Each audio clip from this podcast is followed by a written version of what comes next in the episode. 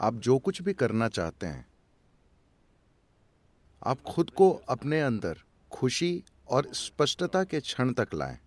उस क्षण आप जो निर्णय लेते हैं, चाहे आप मर भी जाएँ, आपको वही करना चाहिए। जब भी आपकी भावनाओं में उतार चढ़ाव आता है, आपका मन कई चीज़ें कहता है। यह महत्वपूर्ण नहीं है। वो आज एक बात कहता है, सुबह एक बात, शाम को कुछ और। वो आज एक बात कहता है और कल दूसरी बात। यह कोई महत्व नहीं रखता। स्पष्टता के क्षण में मैं खुशी कह रहा हूँ, क्योंकि जब आप खुश होते हैं तो आप बाध्य नहीं होते। जब आप बहुत खुश और स्पष्ट होते हैं, उस समय अगर आप चीज़ों को देखते हैं और सोचते हैं कि हाँ ये करना मेरे लिए बेहतर होगा, बस वही करें, फिर चाहे वो नर्क जैसा ही लगे। ये मायने नहीं रखता कि आप दस साल तक नर्क से गुजरते हैं, आप बस वही करें, क्योंकि आपकी खुशहाली वही है। जब आप बाध्यता के अलग अलग स्तरों पर होते हैं, उस समय अगर आप निर्णय लें कि किधर मुड़ना है तो आप अंतहीन रूप से खो जाएँगे।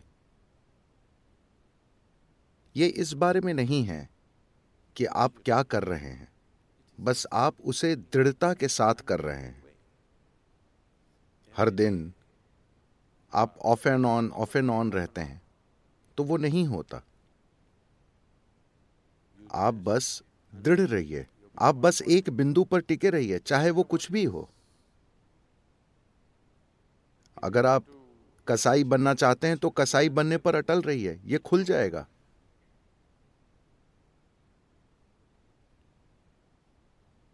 एक क्षण के लिए भी ढुलमुल मत बनिए। आपने स्पष्टता और खुशी के क्षण में जो निर्णय लिया है, बस उस पर टिके रहिए। जरा सा भी हिले डुले बिना, उससे आपको कोई वंचित नहीं कर सकता। हर दिन जब आपके विचार और भावनाएँ इधर उधर उड़ते रहते हैं, आप अपना मन बदलते रहते हैं, बदलते रहते हैं। आप गोल गोल घूमते रहेंगे, अंतहीन रूप से गोल गोल घूमते रहेंगे, क्योंकि जो अक्सर दिशा बदलता है, साफ़ है कि उसे कहीं भी जाने में दिलचस्पी नहीं है है ना? आप जानते हैं कि ये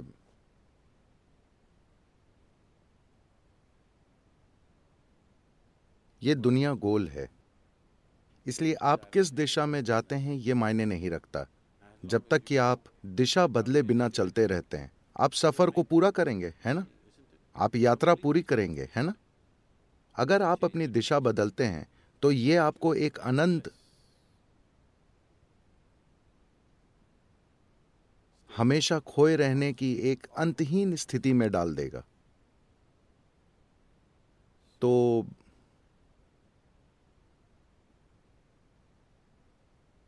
अगर आप वहाँ होना चाहते हैं, वहाँ रहिए, कोई समस्या नहीं है। आप यहाँ होना चाहते हैं, यहाँ रहिए। रोज रोज अपना मन मत बदलिए। सुबह एक और शाम को दूसरी ओर। आप अपने लिए और अपने आसपास हर किसी के लिए एक यातना है। जो लगातार अपना मन बदलता रहता है वे अपने और अपने आसपास हर किसी के लिए एक यातना है है ना?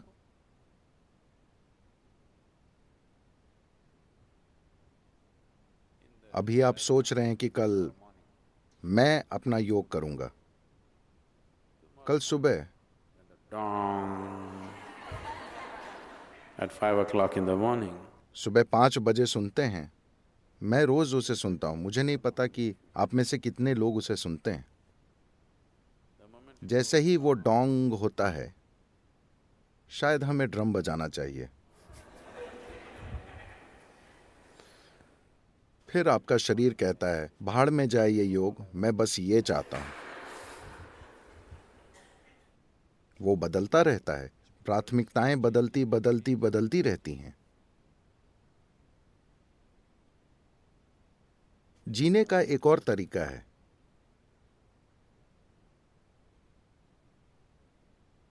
जहाँ आपके जीवन की सबसे बड़ी खुशियाँ, आपके जीवन के सबसे बड़े सुख ऐसे लगेंगे जैसे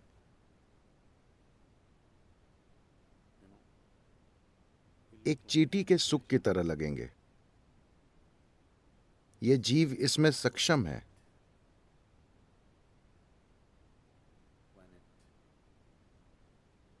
जब बात शरीर और दिमाग की आती है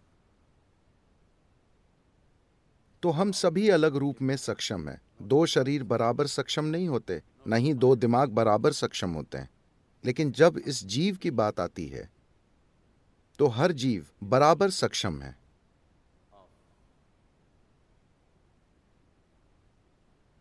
अपने भीतर अस्तित्व को समेटने में वैज्ञानिक कहते हैं कि यह लगातार फैल रहा है। उसे कैसे समेटना है? यही सारी सुंदरता है। That which is endless, that which is eternal. जो अंतहीन है शाश्वत है जो असीम है और जो लगातार फैल रहा है उसे इस जीव में समेटा जा सकता है। इस मामले में दो जीव अलग अलग क्षमतावान नहीं होते। हर जीव बराबर सक्षम होता है। ऐसा इसलिए नहीं होता क्योंकि आप दिशा बदलते रहते हैं। जब भी आपको एक छोटा सा कोना मिलता है जो आरामदेह है आप वहीं रहने की कोशिश करते हैं। Uh, इस सभ्य होने की कोशिश ने आध्यात्मिक प्रक्रिया को बहुत बड़ा नुकसान पहुँचाया है। ये ज़रूरी नहीं है मगर मैं कहना चाहूँगा क्योंकि अगर आप नोमैड होते, आप नोमैड का मतलब जानते हैं? इसका मतलब है कि आप मैड नहीं हैं।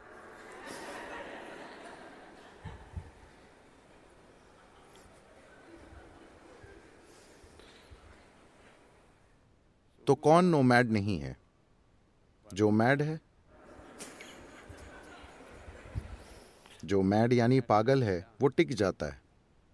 जो मैड नहीं है, वो चलता रहता है, चलता रहता है। कहीं भी ठहरता नहीं है। जैसे ही हम नोमैड होना बंद हुए तो हम सुरक्षा और कुशलता के एक पागलपन में पड़ गए। चाहे वो शारीरिक हो, मनोवैज्ञानिक हो या भावनात्मक, हम हमेशा उस कोने की तलाश में रहते हैं, जहाँ हम आराम से सो सकें।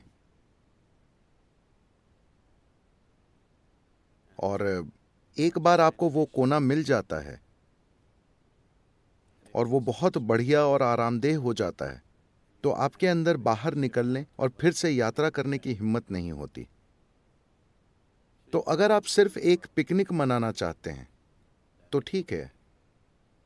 वो ऐसा ही लगता है जब हम, अगर आप वेलंगरी पहाड़ की चढ़ाई करना चाहते हैं तो आपको एक निश्चित दूरी तक चढ़ाई करनी पड़ती है।